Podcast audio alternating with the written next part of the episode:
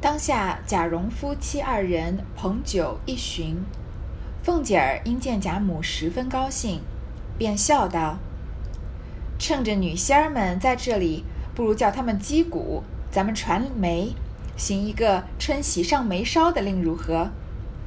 贾母笑道：“这是个好令，正对时对景。”忙命人取了一面黑漆铜钉花鼓令花枪令鼓来。让女仙儿们击着，席上取了一枝红梅。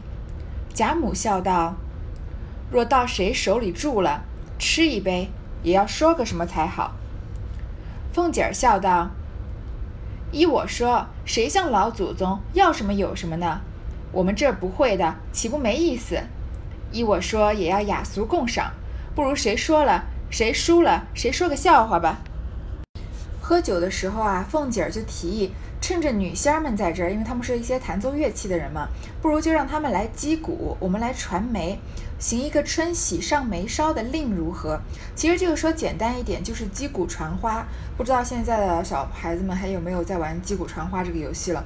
我们小的时候，呃，在这个上这个班上面，就老师这样经常在这个大家一起聚在一起的时候，召集大家玩这个击击鼓传花。就是比如你放一个音乐，或者是呃旁边一个人在背过身去在数数啊，或者是在敲什么鼓点，然后等到然后剩下的人呢一个一个的在传一样东西，然后在那个鼓点或者音乐停的时候呢，那个东西在谁的手上，谁就要出来表演一个节目。他们这个讲的比较雅，是一个春喜上眉梢的令，就是基他们传的呢是梅花。传可能是一枝梅花吧，然后春喜上眉梢嘛，这个眉毛的眉也就同这个梅花的梅，正好是元宵节，又是在闹新春，所以春喜上眉梢其实就是好听一点的说法，说这个击鼓传花的这个游戏了。所以贾母就觉得是个好令，正好对时对景嘛，因为既是春天又传梅花，然后就让人啊拿了一个黑漆铜钉的花腔令鼓来。令鼓其实就是小鼓，常常是在饮宴的时候有节奏的敲击，用来行酒令的。花腔一一般我们说是个唱腔，我们说耍花腔，呃，有这有这个，呃，腔调是难度比较大，然后又用比较多的修饰，然后。比较华丽的一种演唱技巧了。那花腔的令鼓呢，可能就是有其他的乐器来搭配的这个令鼓，这样也不至于光击鼓，比较单调一些。这些女仙儿呢就击鼓啊，然后在席上取了一支红梅。像他们这种大户人家吃饭呢，这个桌子一般都是要装饰过的，不可能就是平平淡淡的一个桌子就大家在那儿吃饭。你还记得前面贾宝玉，呃，他跟冯子英啊，还有薛蟠这些人一起。做这个行酒令，行席上生风嘛，要席上的一样东西。那席上不是也是有一些花啊，什么就是装饰的东西嘛。所以这次席上有只红梅，正好他们是要做呃春喜上眉梢的令嘛。贾母说呢，到谁的手里停，如果鼓声停的话呢，吃一杯酒也要说一点什么才好。凤姐就笑着说啊，首先她奉承贾母，说依我说，谁向老祖宗要什么有什么呢？要吟诗你也会吟诗，要做对子你也会做对子，要呃行这个骰子的令啊你也会行。但是谁像老祖宗这样什么都会呢？我们是不会的话，那不就没意思了吗？他想要一个大家都能参与的比较通俗一点的游戏，就是拿到手上的时候就说一个通俗点的东西，不要吟诗作对的。依我说呢，就要雅俗共赏，不如谁输了谁就说个笑话吧。所以这个席上的游戏就很简单了，就是击鼓传花，鼓声停了，谁梅花在谁的手上，谁就要说一个笑话。众人听了都知都知道他素日善说笑话，最是他肚内有无限的新鲜趣谈。今儿如此说，不但在席的诸人都喜欢，连地下服侍的老小人等无不欢喜。那小丫头子们都忙出去。找姐换妹的告诉他们：“快来听，二奶奶又说笑话了。”众丫头子们便挤了一屋子。大家听到王熙凤提议说笑话，都知道王熙凤平常最擅长说笑话了。她肚内有无限的新鲜趣谈，讲什么都特别好笑，有一肚子的笑话可以说。今天王熙凤一提要说笑话。在席的人很高兴，连底下服侍的这些丫鬟啊，还有媳妇儿啊、老婆子们啊，都很开心。那些小丫头子还出去呼朋引伴啊，说快来听啊，要来听二姐姐、二奶奶讲笑话了。大家这个丫头们啊，就挤了一屋子。你看一个喜剧演员做到什么样子，能算是一个很成功的人呢？就是当然就是现在都在电视上嘛，你在电视上表演，这个收视率很高，对吗？那王熙凤在那个年代没有电视，她如果有的话，她也就是应该能当一个很成功的喜剧演员。后面还有更加能凸显她，嗯，众人对她幽默的认可。我们再往下看啊。于是戏完乐罢，贾母命将些汤点果菜与文官等吃去，便命响鼓。那女仙儿们皆是惯的，或紧或慢，或如残漏之滴，或如蹦豆之急，或如金马之驰，或如急电之光。其鼓声慢，传媒亦慢；鼓声急，传媒亦急。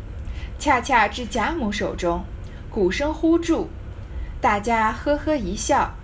贾蓉忙上来斟了一杯，众人都笑道：“自然老太太先洗了。”我们才拖赖些喜。贾母笑道：“这酒也罢了，只是这笑话倒有些个难说。”众人都说：“老太太的比凤姐儿的还好还多，赏一个我们也笑一笑。”所以唱戏结束呢，唱歌也结也结束了。然后贾母啊就分了一些吃的给文官这些后来上来贾府唱戏的孩子们去吃，然后就命女仙儿啊开始敲鼓。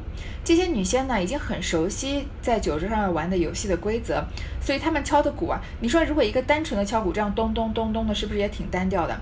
而且这些女仙儿也是可以说是民间艺术家，所以他们敲的鼓啊也是时快时慢的，有时候像残漏之滴，好像水一点一点一滴一滴的滴下来，可能很慢很轻；有时候像蹦。豆之急，好像豆子啊，就是呃，很快的、很快速的落在这个地地面上面，很迅速，一种大珠小珠落玉落玉盘的样子，或者呢是金马之驰，或如急电之光，总之就是忽快忽慢，这样子呃行酒令也不至于太单调。所以鼓声慢的时候呢，梅传梅花的时候传的也慢；快的时候呢，传梅花也快。所以传梅花的速度是跟着这个鼓点来的。恰恰至贾母手中，鼓声呼住，所以第一个要讲笑话的就是贾母了。所以你说传令传到贾母手上停住是巧合呢，还是有意为之呢？我觉得很有可能是有意为之，因为大家是在玩这个玩一个游戏嘛，所以要给在场地位最高的人一点尊重，让他讲一个笑话，然后大家哈哈哈笑一笑，再开始下面的游戏。贾蓉就赶快斟了一杯酒。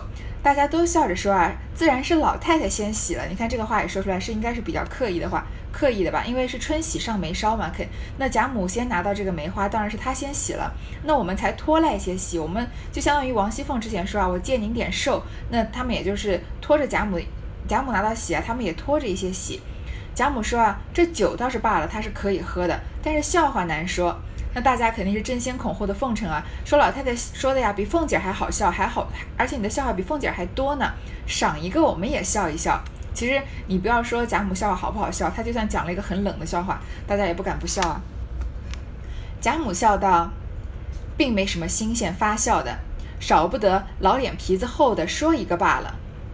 因说道，一家子养了十个儿子，娶了十房媳妇。唯有第十个媳妇聪明伶俐、心巧嘴乖，公婆最疼。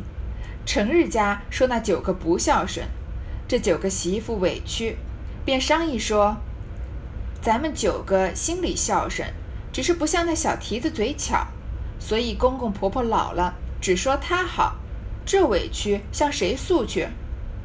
大媳妇有主意，便说道：“咱们明儿到阎王庙去烧香。”和阎王爷说去，问他一问，叫我们托生人为什么单单的给那小蹄子一张乖嘴？我们都是笨的。众人听了都喜欢，说这主意不错。第二日便都到阎王庙里来烧了香，九个人都在供桌底下睡着了。九个魂专等阎王驾到，左等不来，右等也不到，正着急。只见孙行者驾着筋斗云来了，看见九个魂，便要拿金箍棒打，唬的九个魂忙跪下央求。孙行者问缘故，九个人忙细细的告诉了他。孙行者听了，把脚一跺，叹了一口气道：“这缘故，幸亏遇到我，等着阎王来了，他也不得知道的。”九个人听了，就求说：“大圣发个慈悲。”我们就好了。”孙行者笑道：“这却不难。那日你们妯娌十个脱生时，可巧我到阎王那里去的，因为撒了泡尿在地下，你那小婶子便吃了。你们如今要伶俐嘴乖，有的是尿，再撒泡，你们吃了就是了。”说毕，大家都笑起来。凤姐儿笑道：“好的，幸而我们都笨嘴笨腮的，不然也就吃了猴儿尿了。”尤氏、刘氏、尤氏、娄氏都笑向李纨道：“咱们这里谁是吃过猴儿尿的？别装没事人儿。”薛姨妈笑道：“笑话不在好歹，只要对景就发笑。”好，贾母讲的这个笑话呢，很通俗易懂，我想大家都听听清楚了。就是十个儿媳妇呢，只有老十嘴巴最灵巧，其他的九个呢嫉妒她，然后就商量着要去阎王殿问阎王为什么。结果碰到了孙悟空，然后孙悟空告诉他为什么呢？然后就说是因为当时啊。呃，你们脱身的时候，我在阎王那边，所以老十这个第十个媳妇儿啊，喝了我的尿，所以他嘴巴才聪明。你们要想也想要灵这么伶俐，这么嘴乖啊，我在撒泡尿，撒泡尿给你们吃了就是了。所以这个很明显就是在影射王熙凤嘛。那因为首先。贾母在前面《红楼梦》很多回的时候，常常都把王熙凤称为猴儿。在前面这个二十二回的说时候说，你们听听这个嘴，我也算会说的了，怎么说不过这个猴儿？第二十九回的时候也说，说猴儿猴儿，你不怕下这个割舌头地狱？还反正后面无数次的说了这个王提到王熙凤就说是猴儿。这里又说呃吃了猴儿尿的这个笑话来委婉的提出，其实既表现他对凤姐非常的喜爱。因为他喜欢她嘴巴伶俐嘛，也表现他可能对凤姐有一些聪这个劝诫的心情。因为古人都说聪明反对聪明，聪明反被聪明误嘛。王熙凤的判词里也有啊，机关算尽太聪明，反害了青青的性命。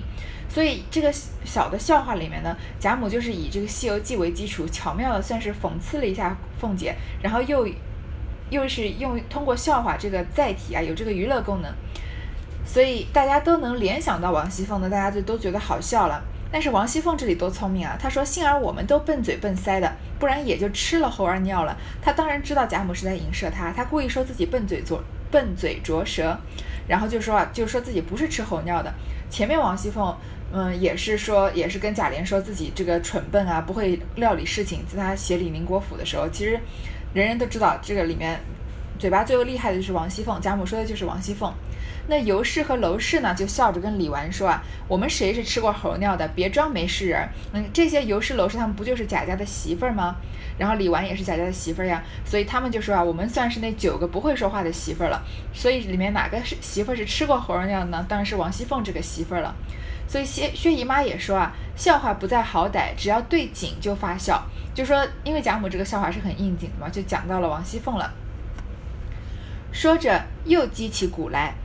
小丫头子们只要听凤姐儿的笑话，便悄悄地和女仙儿说明，以咳嗽为记，须臾传至两遍。刚到了凤姐儿手里，小丫头子们故意咳嗽，女仙儿便住了。众人齐笑道：“这可拿住他了！快吃了酒，说一个好的，别太逗的人笑得肠子疼。”凤姐儿想了一想，笑道：“一家子也是过正月半。”阖家赏灯吃酒，真真的热闹非常。祖婆婆、太婆婆、婆婆、媳妇、孙子媳妇、重孙子媳妇、亲孙子、侄孙子、重孙子、灰孙子、滴滴答答的孙子、孙女儿、外孙女儿、姨表孙女儿、姑表孙女儿，哎呦呦，真好热闹！众人听他说着，已经笑了，都说：“听数贫嘴，不知编排哪一个呢？”尤氏笑道：“你要招我，我可撕你的嘴。”凤姐起身拍手笑道：“人家费力说，你们混，我就不说了。”贾母笑道：“你说，你说，底下怎么样？”凤姐想了一想，笑道：“底下就团团的坐了一屋子，吃了一夜酒就散了。”在击鼓的时候呢，因为这些小丫头子们，她们呼朋引伴的，不就是要来听王熙凤说笑话吗？所以悄悄地跟女仙儿说啊，到时候鼓这个梅花传到王熙凤手里的时候，他们就咳嗽，这个时候女仙儿就停止击鼓，那就是正好让王熙凤要讲笑话了，所以王熙凤就嗯被推到这个位置上面，所以她就拿到这个梅花了嘛。大家就说啊，可拿住她了，快吃了酒说一个好的，吃完酒说一个好笑的，但是不要太好笑，笑的人肠子疼。你看我每次读到这里，我就想说，一个喜剧喜剧演员他的。最高境界是什么？不是像前面王熙凤这样，她讲笑话的时候，人家呼朋引伴的来看啊。嗯，比如说他去他去表演的时候，上座率百分之一百，或者电上电视时候收视率很高啊。我觉得对一个喜剧演员最高的褒奖就是，哎，你讲一个不要那么好笑的，你你讲的太好笑了，我们笑的肠子疼，这是对身体不好。你要讲一个就是正好能好笑，但是又不至于伤身体的。你知道这是呃，不知道这个对于喜剧演员是个非常。非常重要的褒奖。我以前在上应该是新东方的英语课的时候吧，他们的那些老师呢，他们就说常常去考这个四级和六级，就是英语的四六级，然后去考试的时候呢，然后就把那个理解一下考试的真题呀，然后把那个真题背出来，然后出来再辅导学生用来明年考试当这个习题用。他每个人呢，都就是，当然，因为他们本身是已经英英文很好的这个英语老师了嘛，所以他们去考这个四六级，当常常都是考满分的。但是有一个老师呢，比如说一百分吧，他就考了个八十五分，其他老师就笑他说：“你看你这个新东方的老师呢，考试才考八十五分啊。”那个老师说：“考个八十五有什么了不起的？明年我去考，考个八十六分。”所以你看这个学霸，他真正的呃。水平不在于每每次都考一百分啊，而是在于他完完完全全知道每一个考点、每一个嗯知识点是几分，然后他想考几分就考几分。他说这次我考个八十五，下次我考个八十六。当然也不知道这个笑话是呃来源是真的还是假的了。但是这就相当于像凤姐这样子吧，她不仅很好笑，而且众人都很信任她能拿捏这个笑话的程度，就是叫你选一个比较好笑的。凤姐想了一想呢，就讲了这个笑话，说一家也是过正月半，也是在过元宵节，赏灯吃酒啊，热闹非常。然后就把这家里面所有的人全部都数了一遍，选了二十，数了二三这个十几二十个人，什么连什么重孙子、灰孙子、滴滴滴答答的孙子，已经开始乱讲了，说哎呀呦，真的好热闹。他这样一直数的时候呢，大家已经觉得很好笑了，觉得他贫嘴，说你又想编排哪一个啊？因为贾家也是滴滴滴滴答答的孙子孙女儿，很多人。坐了一桌嘛，所以他他们不知道王熙凤要挑哪一个出来说。然后尤氏在这里就说啊，你要是招惹我，我可要撕你的嘴的。凤姐就起身拍手笑着说啊，本来是我在费力说的，你们在这里插科打诨，那我不说了。贾母就赶快笑着说，你说你说到底底下怎么样啊？结果凤姐说啊，底下就团团的坐了一屋子，吃了一夜酒就散了。哎，这是个笑话吗？这笑话是没头没尾的，所以其实不好笑嘛。但王熙凤的功力怎么可能只这样呢？众人见他正言厉色的说了，别无他话，都怔怔的，还等下话，只觉冰冷无味。史湘云看了半，看了他半日，凤姐儿笑道：“再说一个过正月半的，几个人抬着个房子大的炮仗往城外放去。”引了上万的人跟着瞧去，有一个姓吉的人等不得，便偷着拿香点着了。只听扑哧一声，众人轰然一笑，都散了。这抬炮仗的埋怨卖炮仗的牵得不结实，没等放就散了。湘云道：“难道他本人没听见响？”凤姐儿道：“这本人原是聋子。”众人听说，一回想。不觉一齐，师生都大笑起来。你看，大家对凤姐讲的笑话期望这么高啊，结果她就说底下坐了一屋子，吃了一夜酒就散了。大家看她这么正经的说完啊，又不说别的话，就怔怔的还等着她。结果还没什么都没说，就觉得冰冷无味，觉得这个笑话一点也不好笑。史湘云就盯她看了半天，因为史湘云这个姑娘比较直接嘛，她就一直在等王熙凤到底还要再讲什么呀。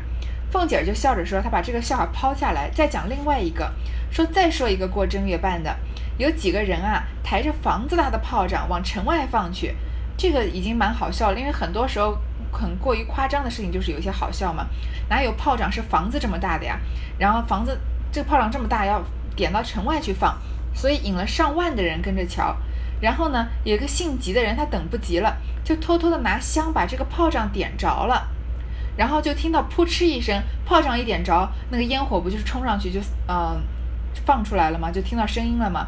所以然后炮仗点完之后，不会不是也就散掉了吗？所以大家都轰然一笑啊，就都散了。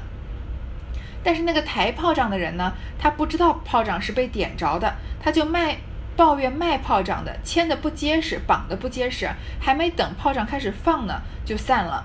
湘云就赶快就急着问说：“难道他本人没听见响吗？不是别人用香点起来的吗？他怎么以为是没绑好散的呢？”凤姐说：“啊，这个人原来是个聋子。”大家一听说啊，一回想就一齐失声大笑起来。意思就是绑炮仗的是个聋子，他没听见声响，但他能看得到炮仗散了，所以他就在呃抱怨这个绑炮仗的人没有绑好。这个笑话好笑吗？就是见仁见智。其实我们现在常说拿这个残疾人开玩笑是比较不道德的，但是不得不说，从古到今的有很多笑话，如果你去看那些呃笑话集的话，真正就是很多好笑的事情都是以或者是比如说残疾人啊，或者是比较。嗯，这个房中的事情啊，为为主要的这个笑点来来抖开的这个包袱了。我我并不是鼓励大家拿残疾人开玩笑，我只是说一个这个事实，就是有一些笑话，它的笑点确实是这样子。当然，嗯，好了，我我我就我就不多说了，大家自己明白这个意思就好了，是吧？然后呢，又想起之前他讲那个没讲完的，就说底下团团圆圆坐了坐了一桌子，然后就没有了，吃了一夜酒就散了，就问他说：“你先一个怎么样呢？也要说完啊？”凤姐就把桌子一拍啊，说好啰嗦。到了第二日是十六日，年也完了，节也完了。我看着人忙着收东西还闹不清，哪里还知道底下的事了？众人听说，复又笑将起来。凤姐儿笑道：“外头已经四更，依我说，老祖宗也乏了，咱们也该笼子放炮仗散了吧。”尤氏等用手帕子握着嘴。笑得前仰后合，指他说道：“这个东西真会数贫嘴。”贾母笑道：“真真这凤丫头越发贫嘴了。”一面说一面吩咐道：“他提炮仗来，咱们也把烟火放了，解解酒。”凤姐讲了，她讲完这个笼子放炮仗的笑话之后呢，别人又想起来先前那没讲完的，然后就说先前那个怎么样，也要说完啊。凤姐就把桌子一拍啊。说好啰嗦啊！第二天不就是十六了吗？正月十六，年节都过完了，我看着人忙着收东西还闹不清，我还知道什么底下的事啊？这个突然就有一些好笑了，因为他突然把这个，他本来说一个大户人家在呃过节，然后大家做了一大桌子，这个孙子那个孙女的，没有说是贾家，然后呢？把这个笑话胡乱的讲完了之后呢，众人再叫他捡起来的时候，他就突然讲到成贾家了，说你们现在还问我下面是什么呀？我第二天我忙死了，我收拾东西还来不及呢，就突然说人是贾家，我还知道下面发生什么事啊？突然联系到现实的生活，就像我们前面说过的，突然在嗯，突然把一个梗抛到现实生活中啊，就是很有这个笑点了。然后呢，大家听着啊，就又笑起来了。但是凤姐就说呢，外头已经四更了。我想啊，老祖宗也乏了，他们前面在还没唱戏的时候已经快三更了嘛，不如咱们也笼子放炮仗散了吧？你看他就又联系到自己讲的前面的第二个笑话了，说因为笼子放炮仗就是散了嘛，笼子没有听，笼子听不到炮仗已经放掉了，所以呢只能看到炮仗散了，所以凤姐这个笑话都是应时应景的，然后。这个他讲了这个笑话之后呢，大家就都又笑起来了。尤氏就用手帕子捂着嘴啊，笑得前仰后合，说：“你真会数贫嘴。”贾母说：“啊，这个凤丫头真的越发贫嘴了。”一面说一面就吩咐啊，就叫别人提炮仗来，他们也把烟火放了，解解酒。我们我小时候春节还是嗯放炮仗是个习俗啊，但是后面有一段时间这个城市里面就禁放烟花炮竹了，最近可能又有一些城市恢复了。但是贾家的那个时候的习俗肯定是元宵节的时候也是要放炮仗的。现在我们先回头来讲一讲凤姐说的这两个笑话。这两个笑话的笑点呢，我们都已经解释过了。就不从笑话的方面来说，它有没有什么深层的意思呢？就像前面一次元宵节他们做灯谜的时候，他们每个人做灯谜都是个成语啊，然后贾政就觉得很不祥。那凤姐讲的这两个笑话呢，也是有应时应景的特色，但是它也有它深层的意思。第一个他就说啊，一大家人热热闹闹的坐了一桌，其实那个就是在讲贾家极盛的时期，鲜花着锦、烈火烹油的那个时候。呃，他们的奢华达到顶峰啊，然后元春又刚刚封妃，然后这个气势是非常的旺盛的。然后就是体现贾家元宵节一起吃酒赏灯这种喜庆的气氛。他讲的第二个笼子放炮仗的笑话呢，他笼子放炮仗是一个歇后语，凤姐后来说了叫散了，对吗？而且这个炮仗这个东西呢，前面也出现过，就是在元元春省亲后面之后不久的那次元宵节，大家不是在写这个灯谜吗？那个时候元春的灯谜，它的谜底就是爆竹，还记得它的呃谜面吗？能使妖魔胆尽摧，声如树帛，气如雷，一声震得人方恐。回首相看已化灰，就是炮仗在放的时候，能把人这个气势能都都能把人吓死。然后也是当时元春得宠，正在贾家正在得势的时候，这个形象的写照。但是呢，回首相看已化灰啊，再一回头的时候，已经是一堆灰了。当时那个时候，贾珍看贾政看到这个灯谜，不是说娘娘做的炮竹啊，是一响而散之物，对吗？所以这个时候，这次元宵节，王熙凤又讲了一个跟炮竹有有关的笑话，而且又说出来歇通过歇后语说笼子放炮散了吧，这个绝对不是巧合，就是一而再再而三的曹雪芹在提醒我们，呃。这个《红楼梦》炮爆竹在《红楼梦》里面的含义啊，这个一响而散的炮竹啊，就相当于是元春呃经历的短暂的荣宠，或者是相当于贾家经历的这个富贵富贵的奢华，好景不长的这个规律，在好像一只要爆炸的爆竹一样，然后在烟烟消云散之后呢，就化成一片灰了，也对了前面说的这个白茫一片大地白茫茫真干净了。好，凤姐讲到笑话，讲到爆竹，他们也要去放炮竹了。贾蓉听了，忙出去，带着小厮们，就在院内安下平架，将烟火射掉齐备。这烟火皆系各处进贡之物，虽不甚大，却极精巧，各色故事俱全，夹着各色花炮。林黛玉屏气柔弱，不禁碧薄之声，贾母便搂她在怀中。薛姨妈搂了湘云，湘云笑道：“我不怕。”宝钗等笑道：“她专爱自己放大炮仗，还怕这个呢。”王夫人便将宝玉搂入怀内。凤姐儿笑道：“我们是没有人疼的了。”尤氏笑道：“有我呢，我搂着你也不怕臊。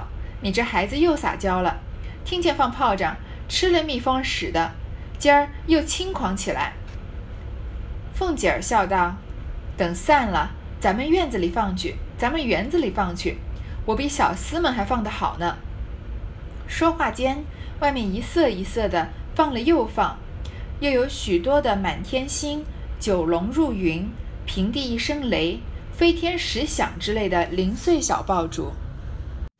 说到要放爆放爆竹呢，贾蓉不是留在这里和他的妻子在这帮他们斟酒的吗？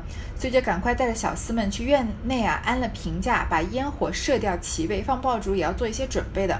这些的烟火啊，贾家的烟火当然也不是平常市面上能买得到的了，都是各处进贡的物品，是给皇帝的。虽然不大呢，但是极精巧，各色故事俱全，所有的花样都有，还夹着各色的花炮。放爆竹呢，林黛玉她屏气柔弱，不能听这些很。大的响声，贾母呢就搂了她在怀里。薛姨妈这个时候啊搂了湘云，但是湘云笑着说啊我不怕。湘云不是像个男孩子一样吗？她平常宝钗就说了，她最爱就是自己放大炮仗，还怕这个呢？这些炮竹都不是很大的，所以对湘云来说，她一点也不怕，她还很喜欢。王夫人就把宝玉也搂着。凤姐这个时候就故意说啊，那我们是没有人疼的了，没有人搂我了。尤氏就说啊，有我呢，我搂着你。然后说啊，你也不怕臊，又在那儿撒娇了。听见放炮仗，吃了蜂蜜屎似的，呃，吃了蜜蜂屎似的，今儿又轻狂起来。因为过节，大家也比较放松，平常，呃，这些话也不太会挂在嘴边。吃了蜜蜂屎这个歇后语，就是形容一个人比较轻狂了。嗯，所以这里看得出来，从前面很多线索能看得出来，这凤姐跟尤氏关系还是很好的。但是后面又发生了一些冲突，这个后面就再说了。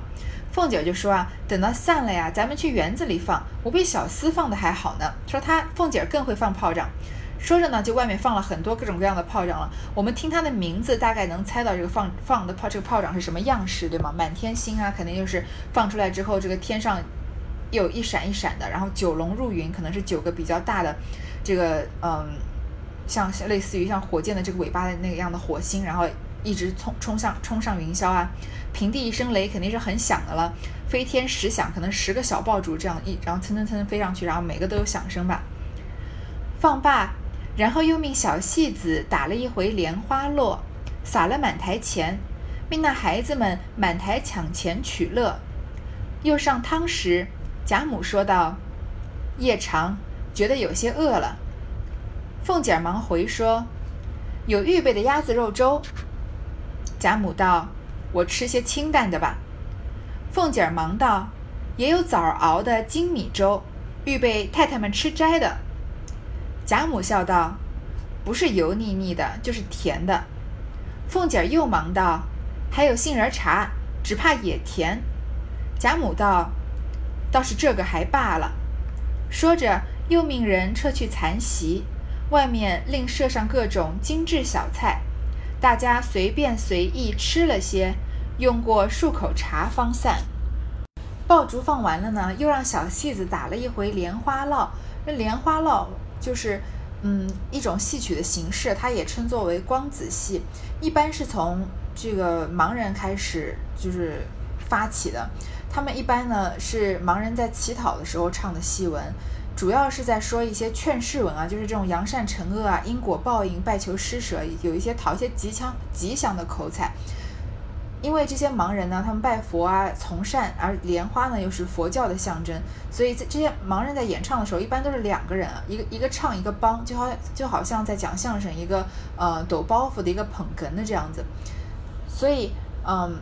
他们唱的时候呢，两个人啊，一唱一帮啊，两个人每个人都手都拿着一个常青的树枝，常青树枝，然后呢上面缀着很多红色的纸花，是莲花的形状，然后用它来抖动啊，来助打节拍，所以叫做莲花落或者莲花落。然后呢又撒了满台的钱，让这些孩子们啊抢钱取乐。在上汤的时候呢，贾母说啊夜长，觉得有些饿了，他们这一闹也闹到后半夜了。凤姐说啊，有鸭子肉粥。贾母又说想要吃清淡一些的。凤姐又说呢，有枣子熬的精米粥。你看，就是都是一些很精致的饮食。贾母说啊，不是油腻腻的，就是甜的。凤姐就赶快说还有杏仁茶，但是也甜。贾母就说喝杏仁茶就行。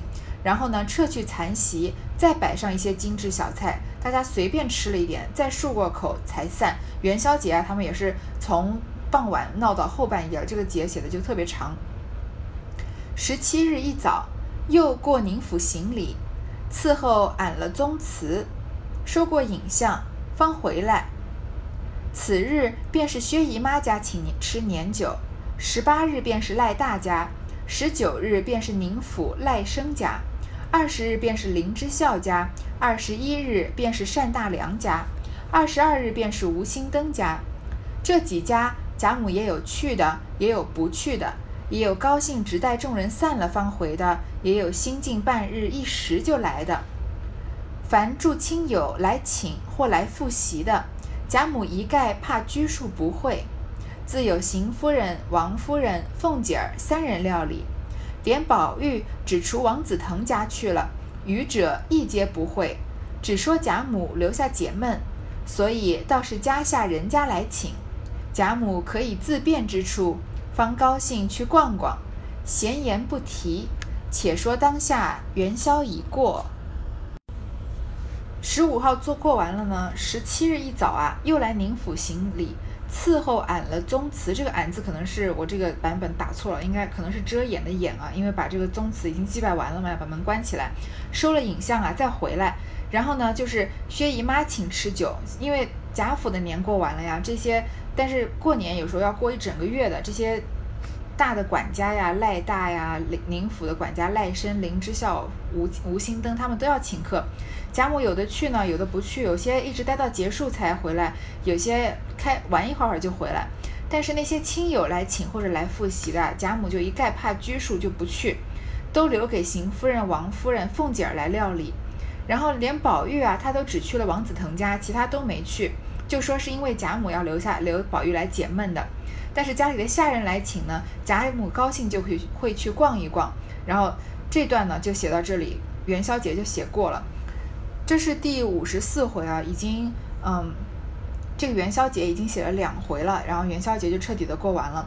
然后在五十四回结束的时候呢，我就是要告诉大家一个不幸的消息，就是从第五十五回开始，从第五十四回前面开始，我可以说在五十四回之前吧，我觉得是一个分水岭。贾贾府啊，还是高兴的事情居多，糟心的事情比较少。那糟心的事情是带着血的，比如说贾瑞啊死了呀，或者呃什么偷情的事情啊，然后。还有最近这些发生的这个抢扇子啊这些事情，糟心的事情少，主要还是一些风花雪月、儿女情长，贾宝玉和林黛玉的主线，然后大家一起成立诗社啊，作诗什么的。但是从五十五回以后呢，这个。社会的黑暗面就开始慢慢的显现出来了，就是糟心的事情开始变多啊，然后这些开心的风花雪月的事情就慢慢的减少了，然后这个基调慢慢的、慢慢的建立起来，最后就变成完全是糟心的事情，就所以它就是一个嗯，把贾家写到极盛了嘛，然后盛盛到最后，嗯。大观园的这个年啊，这个贾府的这个年元宵节啊，过了两回，把他的这个规矩啊，把他们吃什么、喝什么、玩什么，全都写得淋漓尽致。然后再往后，慢慢慢慢的就开始要写到一些人间烟火气的东西了。所以虽然在五十五回之前一直有一些悲凉的基调，一直有一些线索，但是在呃五十五回开始啊，我们才能真正的体会到贾家是在怎么样一步一步的走向衰败了。好像我们这一回就读到这儿了。